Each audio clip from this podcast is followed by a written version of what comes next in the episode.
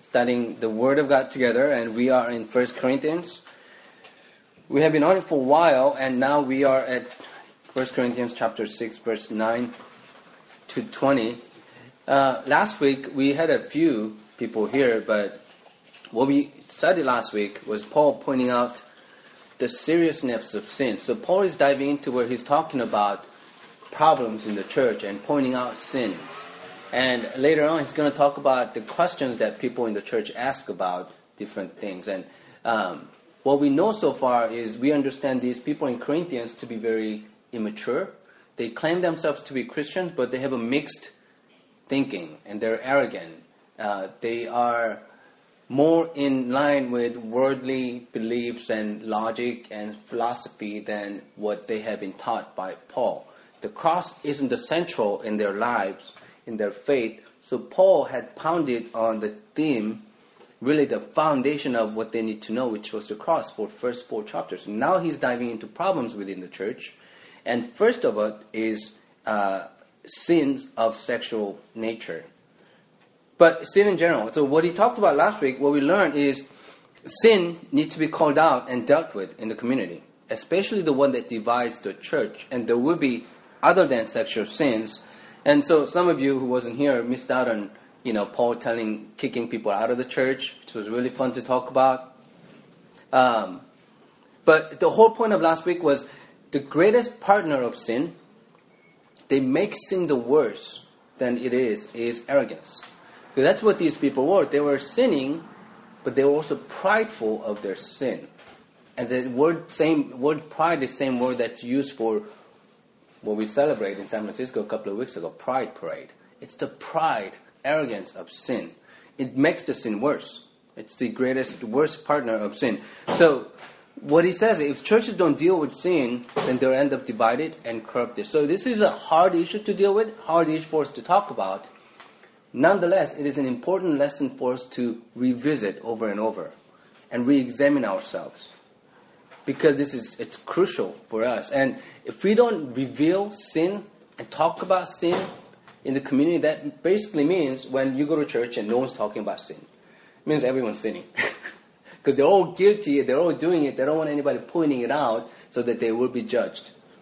Uh, and the judgment is not for condemnation, condemnation, but judgment is to lead people to salvation. That was Paul's point in kicking people out and pointing out the sin.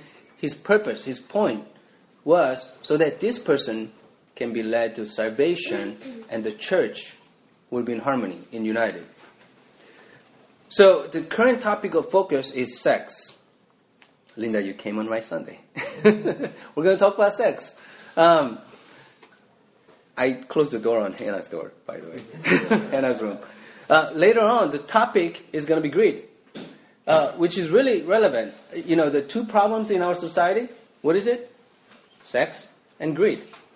And Paul, the two failures, two the most you know ongoing problem in Corinthian church is sex and greed. And he's going to talk about both.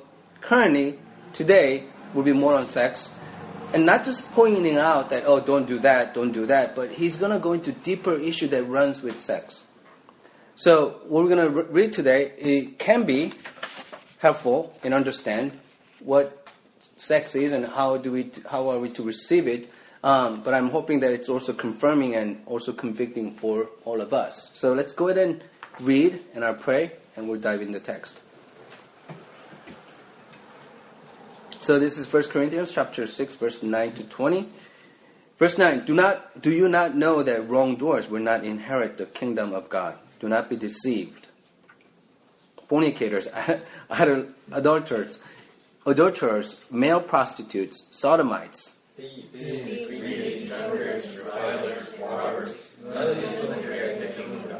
and this is what some of you used to be. But you were washed, you were sanctified, you were justified in the name of the Lord Jesus Christ and in the Spirit of our God. All things are lawful for me, but not all things are beneficial. All things are lawful for me, but I will not be dominated by anything. Food is meant for the stomach, and the stomach for food, and God would destroy both one and the other. The body is meant not for fornication, but for the Lord, and the Lord for the body. God praise the Lord, and all servants power. Do you not know that your bodies are members of Christ? Should I therefore take the members of Christ and make them members of prostitute? Never. Do you not know that whoever is united to a prostitute becomes one body with her? For it is said, the two shall be one flesh. But anyone united to the Lord becomes one spirit with him. Shun fornication. Every sin that a person commits is outside the body, but the fornicator sins against the body itself. Or do you not know that your body is a temple of the Holy Spirit within you, which you have from God, and that you are not of your own, not your own? Word of the Lord. Let's pray. Jesus, we thank you for your word. It is a hard topic. It is a topic that we struggle, but it is an important topic because you take it seriously and you teach us. I pray that our hearts will be humble as we listen and read the word of, read your word and our hearts will be convicted. But of it all, that we'll feel your grace and we'll see that it is for your love, it is because of your love and grace that we want to be we want to be obedient to you. We pray that you give us understanding and your spirit to uh, shine in our hearts to see who we are in our thoughts and mind. In Jesus' name, Amen. So before we jump on this, uh, let me make one thing very clear, and that is, sex is a good thing. I want to put a positive perspective on on sex first because sex is great, right? It's great. Who had sex this past week? Wait, this makes it bad, right? like I raised the hand and she didn't. That means, and you didn't either. So it's it's bad. and uh, yeah, it's uh, so awkward for everyone. This isn't a trick question. Uh, um, you know, it's good. It's good stuff. So, you know, it tend to be when Christians talk about sex, it's in a negative perspective, like sex. Ooh, it's nasty. It's dirty. But that's not true. The sex is good. It's a good stuff. I love sex. right? I love sex. It's a good stuff. Right? She loves it too. and you know, sex is good, and Paul seems to get it because we can kind of read, you know, in between his lines, he knows. I question whether he's single because he knows it too well of what sex is, right? So you look at it, verse 16, he says, Do you not know that whoever is united to a prostitute becomes one body with her? For it is said, Two shall become one flesh. Where have you heard that? Genesis. Genesis, right? God's design and purpose for sex is for two bodies to become one, right? It's the stuff that you hear about weddings, but it's become irrelevant because it's so done without outside the wedding. But sex, not marriage, sex brings two people into one body. And it's just not it's not just whole body, but the whole person becomes one flesh. There's something mysterious about sex, but it become, makes two people one body. Like I had lots of sex, and if you had sex, by the way, I assume that everyone's having sex. Okay, so don't act innocent. Um, you know, I assume everyone's having sex. I know how it is in the world. Um, you shouldn't, but I assume everyone's having sex. So you know that when you have sex, when someone sex brings intimacy that is greater than you can understand. There's some kind of deep connection that you cannot deny, right? There's a deep connection when you have sex, even though you deny it, it's there. So you add onto this equation like casual sex and guilt and shame, then there's a struggle because you're fighting off this truth that this is supposed, it is meant to bring two people together, but you're denying it. You're fighting off of it, whether it's because you want to feel free or casually taking it, whether because of guilt or shame. Um, maybe that's why why more people have sex.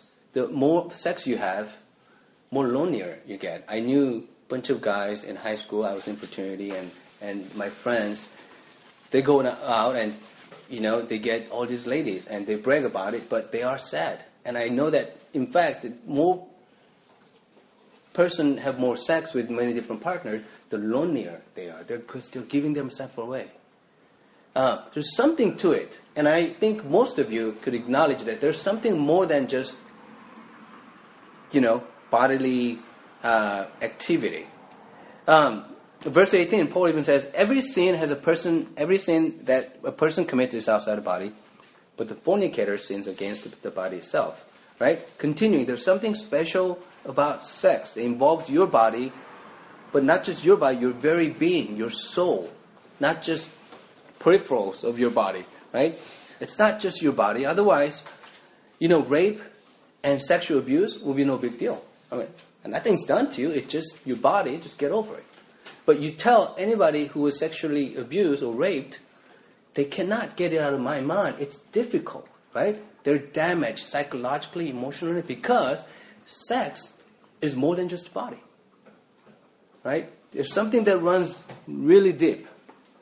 Um, and but sex is amazing, you know, mysteriously amazing. So to trivialize sex is to trivialize God-given gift, right?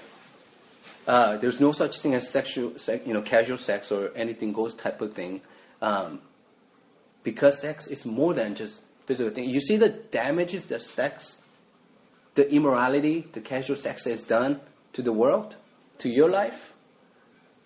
When you think of parents, you think of people, abortions, divorce, broken lives, you know, rapes, um, human traffic. I mean, see what sex has done to the world. The not sex, immorality, right? Because sex is good. see what it has. So it's a fact. It's far more than anything. So I want to take what Paul is saying here in a positive perspective first. He's saying it. The, another flip side of what Paul is saying, he's saying don't do this because it's this bad. The fact can be this bad. The flip side of that, he's saying it's that good. It's that precious. It's a great gift that God has given us when we use it properly, which is sex between man and woman. One man, you get one man. If you're a woman, you get one woman. If you're man, right? After marriage is great. And Paul's going to talk more about that next week. Is about marriage. He's going to say there's a bad sex. We talked about this last week too. And there's a good sex. Good sex is sex between married couples. Married man and woman. I need to clarify that too, right? So, it's supposed to be amazing by its design. It's more deeper and intimate than we can ever know, right? God wants us to have lots of sex, but after marriage, with men, between man and woman.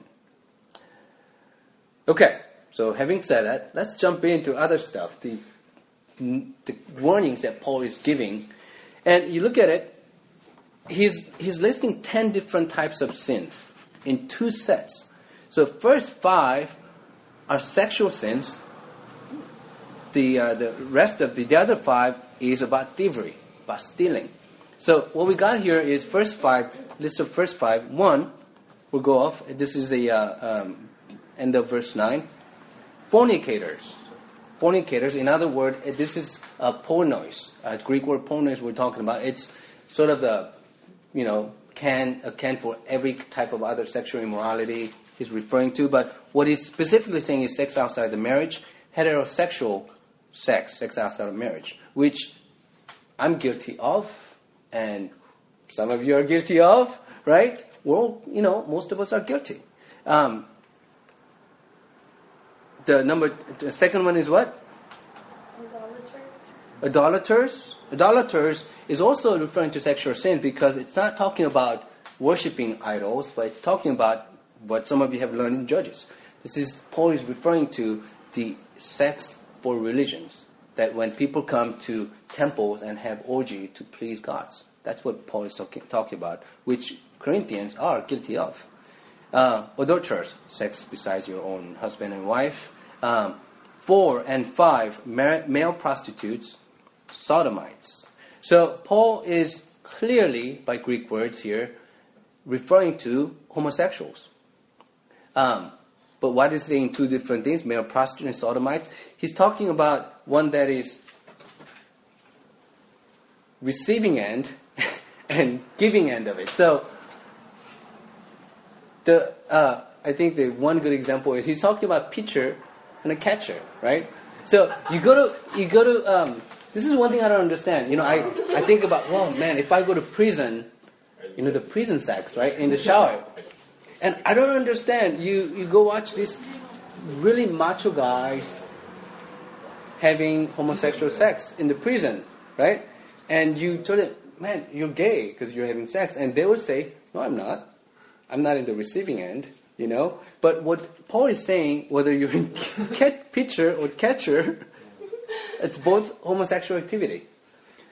Maybe in what it looks like was there was a talk about justifying themselves by Corinthians. So he's making clarifying that either way, both sides, um, it's homosexual activity, and he's clarifying that homosexual activity is sin, uh, just as heterosexual activity outside marriage is sin. He's not picking on gays; he's picking on everybody else. Because you see heterosexual sex, homosexual sex. There's a thieves and greed and um, robbers and everybody. So he's picking on everybody.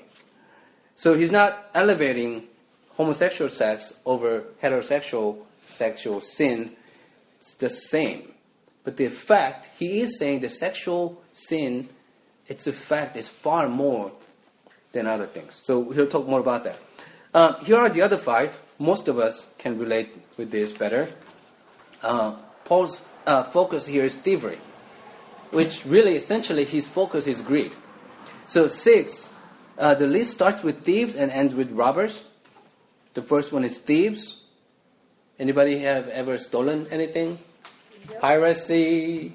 When I was little, I actually used to go into stores and steal candies and stuff. Um, because my friends did it. This is like when I was in kindergarten, six or seven. And I realized, man, the, the excitement is not worth getting candy over because, you know, you worry about getting caught and getting caught by your parents. Like, oh, this isn't worth it. so um, never got caught. You're so good? Bad I was. Oh. Yeah. I was right? so good I never got caught. But I regret that.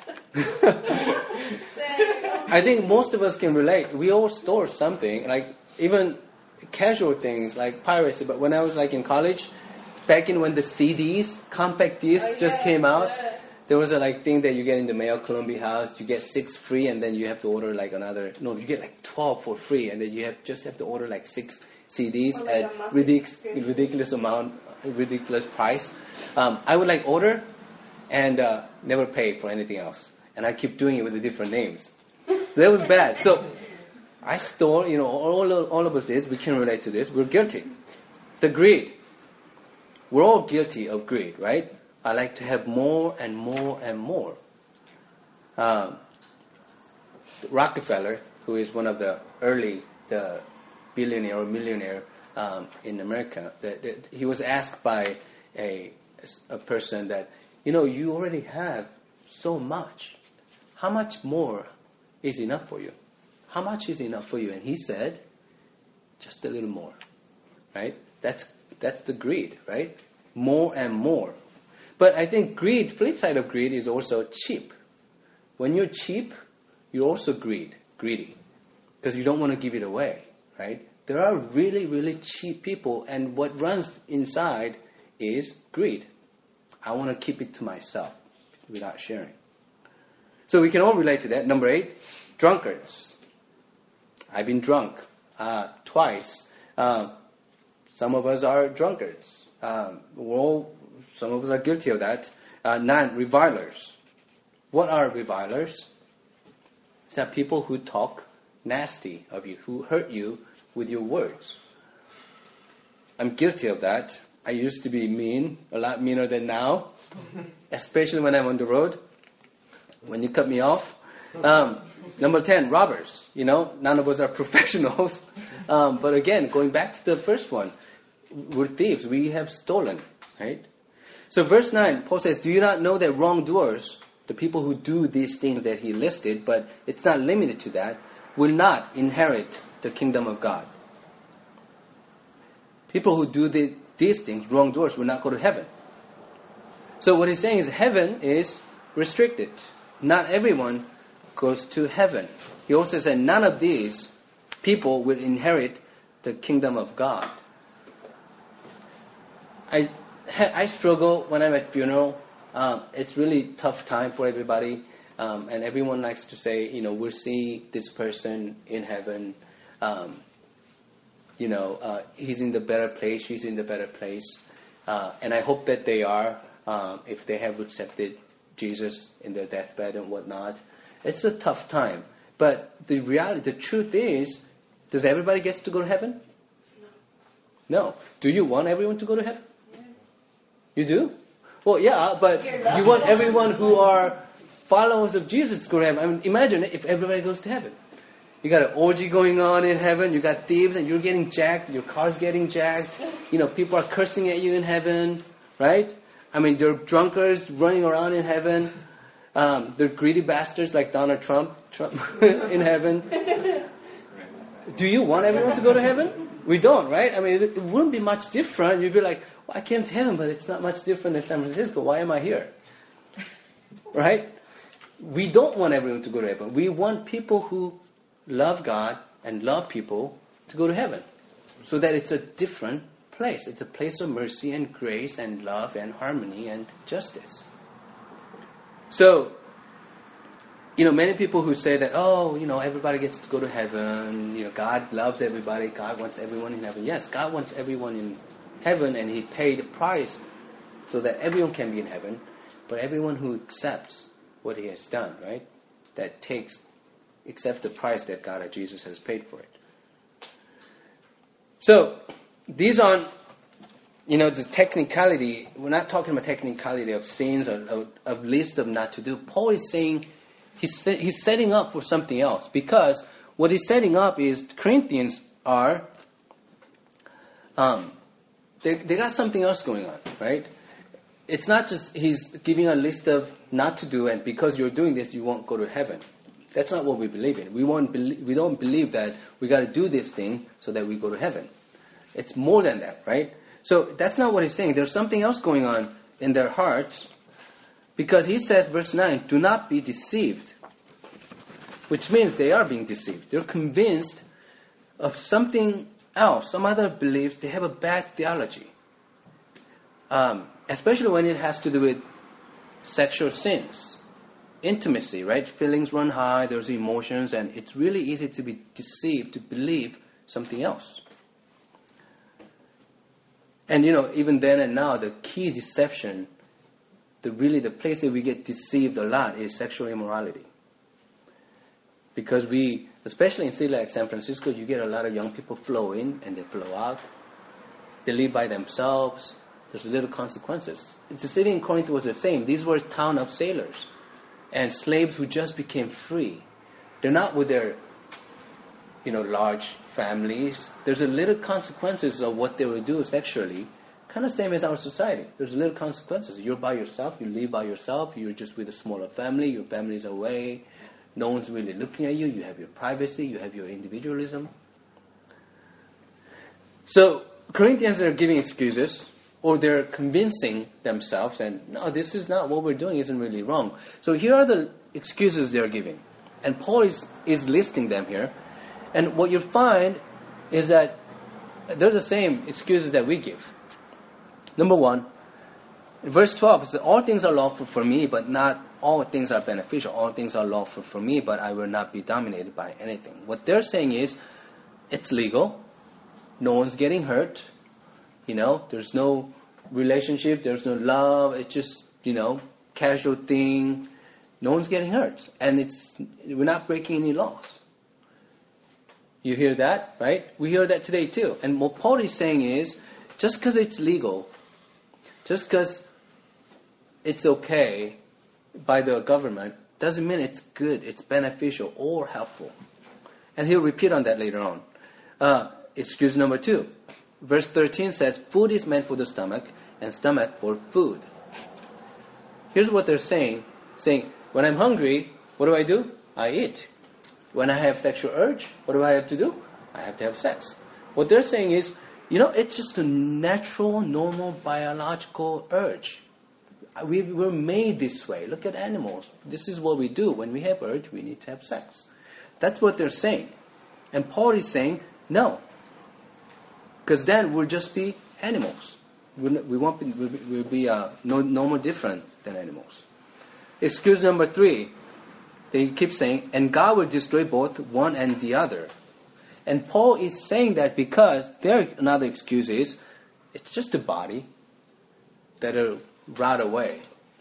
And uh, those of you study First John, uh, been to Bible studies, what is the the belief, the false belief that's running high at this time? Anybody? Nobody's getting hurt. What'd you learn in First John, the letters of John? What were the struggle people that John was really preaching at so that they understand? Jesus isn't God. No. Starts with G. Gnosticism. It's the Gnosticism that runs high in this society with the philosophers and everything. So Gnosticism believes that body is evil, our body is evil, and it'll it's, it's going to pass away. We won't have it. It's just the spirit that matters. So this is what trickled into beliefs of Corinthians. What they're saying is, oh, it's just a body that's going to rot away. Doesn't matter. This this sin is just outside, just a body. And Paul is saying, you know, no, and he'll explain more on that. No, excuse number four, last one. What they're saying is, it's my body, I can do whatever I want. And Paul would argue against that later on. Um, it's the same excuse as we, we have. It's, we're saying, oh, it doesn't involve you, it's a private matter, it's, it's my freedom, it's my body, I can do whatever I want with my body. And I think it, it then and also now, the sexual freedom, which really say that I can do whatever whatever I want with my body, has become something that people so desperately defend, right? When, we look at it, it's people defending it desperately. It's my body. I can do whatever I want. Sexual orientation, it's my freedom. It's my choice. And Paul would say, no, it's not your body. And we'll get to that. But what we see here is that these are same old arguments, isn't it? Same old arguments we have now, same old arguments they had then. So Paul is saying that you're doing all these things. You're in sinful acts, and this sexual sin is serious. You need to take them seriously, stop giving excuses, and stop doing it. And he also says, as you read, he says, run from it. He said, run from fornication. We studied in um, Genesis, and he, Paul, is referring to the story of Joseph. What did Joseph do when he was tempted? He ran. He ran, right? That's the best way to deal with it. Like you're in a, you went on a date and it gets a little steamy. What do you do?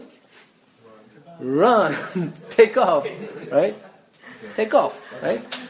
Just, just run off. You're at a, you know, party. You're with a friend, and this really hot chick comes to you, and you're tempted. What do you do? Take off. Just run. You know, young people should always wear sneakers so you can really run fast. At any point where you might be tempted, wear sneakers so you can run really fast. He says run from it. He later on, he also says run to love. You see in chapter 14, he said run toward love, the love of God. So it's not just running away, it's also running toward something else, which, the lo- which is the love of God. So Paul is saying, especially sexual sins, you're messing with something that's more, much more sacred and holier than we can possibly understand or imagine. So Paul says these remarkable things about our body. He says, and go ahead and look, um, verse 13 says, The body is meant not for fornication, but for the Lord, and the Lord for the body. And some people say, Really? My body is not meant for sexual pleasure? No. Paul says it's meant for the Lord. Because who created it? God did. Verse 14, and God raised the Lord and will also raise us by his power. It's not something that goes away. It's amazing Paul says this. Our connection with Jesus isn't just spiritual, it's also physical. And somehow there is a continuity of our this what we do with this body to what we had in our resurrected body. We don't understand, but it's not so disconnected. Uh, verse 15 it says, Do you not know that your bodies are members of Christ? But anyone united to the Lord becomes one spirit with him. Not one body, you become one body with who we are together, our spouse, but with Jesus, we become one spirit. Verse 19, or do you not know that your body is temple of Holy Spirit within you, which you have from God, and that you are not your own? You here, your, you here is plural. Body is singular. So there's a double, double meaning here, which refers to individual bodies and also corporate bodies, us together as a church. Paul says Holy Spirit is within us, which we have received. It's not our body. It's not our body. Can you accept that? How will you take care if you receive it that it's not your body? It's a loan from God. Especially when it comes to sexual sin. Uh, when I was in Philippines, not this previous one, but previous one, not the last one. We, I went to church, and the pastor of this church was, you know, a doctor, uh, MD, and she, for one hour, talked about sugar. she showed this research. I am so well informed about sugar, let me tell you. Because she went the whole hour talking about sugar. The artificial sugar, she went through every brand, right? She went through every brand and ingredients in all this brand, and she says, you don't want to take any of these artificial sugar because they're bad for you. The only one that's good for you or is not harmful to you is Splenda. so we all walked away. I mean, we sat for an hour in church listening about this research on sugar. And we walked away thoroughly convinced that we should only take Splenda when it comes to artificial sugar. But she threw in this verse at the end she threw in this verse that you are, your body is temple of Holy Spirit, that it's not your own, take care of your body, which is completely out of context, but she made some connection to it. Paul here is focused on sexual sin because the, the effect of sexual sin is far greater than anything else. What she said about sugar and taking care of our body is not wrong. It's true if it's not our own body, you know, when it comes to other sins like gluttony, suicides, cutting yourself, damaging yourself, hurting yourself, it's all bad, right? Because it's not our body. It's unknown from God. Verse 20, For you were bought with a price, therefore glorify God in your body. What's the price that were paid by God? Jesus on the cross. The cross. See, the theme of cross and resurrection are kind of complementing each other here, and it's running again. The point is, if you believe in God, if you believe in Jesus, if you believe in the cross, then the point that Paul is making is that God made us, Jesus redeemed us, we answer to God, so our body is not ours. It's much holier and sacred than we know. It's God's. So stop sinning, is what Paul is saying. The point is that we need to know how to use our body the right way for the right purpose. Now, when it comes to sexual sins, unless you believe in Jesus, this all this is irrelevant.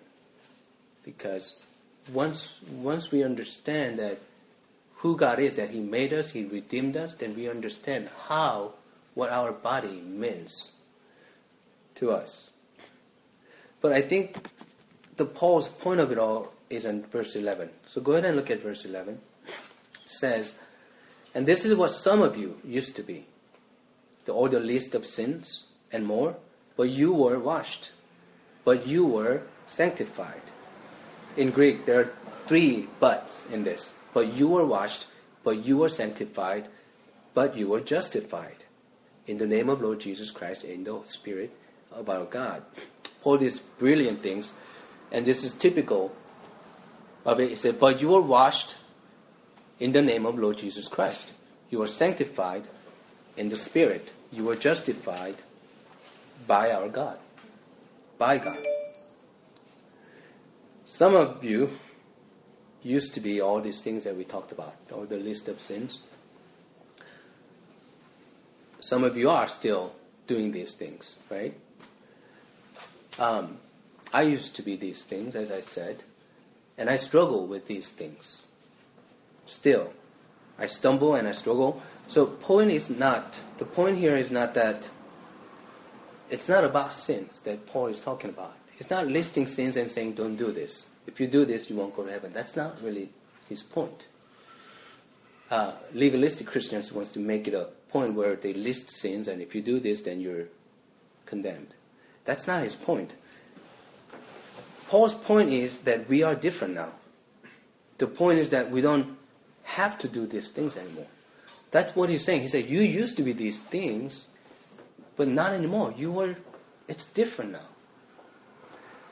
When I was little, I, in Korea, so I grew up in Korea, and um, there were old movies, and there were this old English movie. I don't know why, but I vividly remember. It's about these kids, kids in London in back in 1900 who grew up, who's growing up as orphans, and all they got is this grown-up guy who is like the boss, and these kids will steal stuff on the street and bring it to the boss, and boss takes care of them, and they're living this way. So the movie was about this one kid who is an orphan, and he has this guy who beats him but takes care of him at the same time, gives him place to stay and food to eat, and what he needs to do is go out and steal and not get caught because once he get caught, he'll go to prison, right?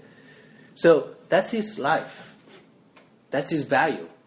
Who he look up to is this criminal guy, right? And that's how we know the, the world works. You steal, you bring it to the guy, you have something, you grab something from him because you don't have it, and this is how the world works, and this is what I do, and it's justifiable because otherwise I would not survive.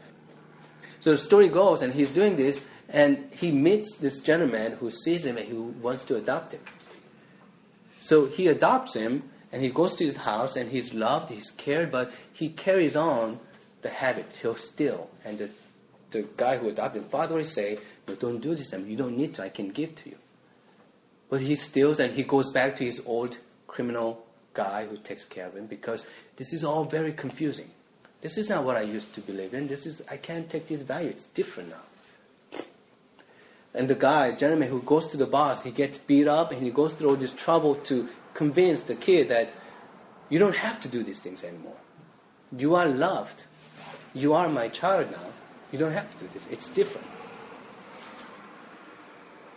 So that's what Paul is talking about. You used to do this thing. This was your value. This was your value. This is how you understood to, to be respected, loved, taken care of. This is how you used to think of the, how the world works and how you can succeed, how you can get what you want and all of that. He's saying that's not how it is now. What we get, what we need to accept is there is a new relationship and new identity set forth by the cross. That's what Paul is saying. He said, you don't have to do these things anymore because of the cross. This new identity and relationship is being offered, and you have it, you know it. If you accept it, your lives will be different, and you should be changed. That's the point. And all of that doesn't work out automatically. Our new identity and relationship doesn't work out automatically. So that's why Paul is writing this to them. He's saying, well, you, we need to work this out within the community. And that's what we have. That's what Life Light is about. That's what Christian community is about. It, so we are encouraging and helping and supporting each other and teaching one another how to live in this new relationship and new identity that's given by the cross. So it's about the cross. Again. And the cross is while we were sinners, doing all these things and thinking these are what we're supposed to do. This is how the world works. This is our, these are our values, and this is what we can only do. God came as Jesus and He took our sin. He got beat up, He died on the cross to take this away. He revealed to us here's a new relationship, here's your new identity. Now we have been adopted as children of God. That we no longer need to hold these things, we no longer need to do these things because there is a greater life and there's life to the full. And you know, it's my hope that, as you know, I don't, I bring grace first. I don't expect people to do the right things. I, I hope and I desire for people to know the love of Jesus first. None of this makes sense unless we know the cross. Once we know the cross and accept that there's a new relationship and identity, I don't need to tell you not to do these things. We automatically stop doing it because we realize we don't have to do these things. So I pray that we'll, refer, we'll reflect on the cross and that we'll accept the new relationship and new identity that's given by the cross. Let me pray. Jesus, we we lived like orphans, but you adopted us. You paid the price, and that price was the cross. And I pray that all of us will get this. That by grace of your Holy Spirit, that we will accept it, that we'll be convicted, that we know, understand that we are running toward your love and grace. And it's a good thing, it's a better thing, and it's a better place. In Jesus' name, amen.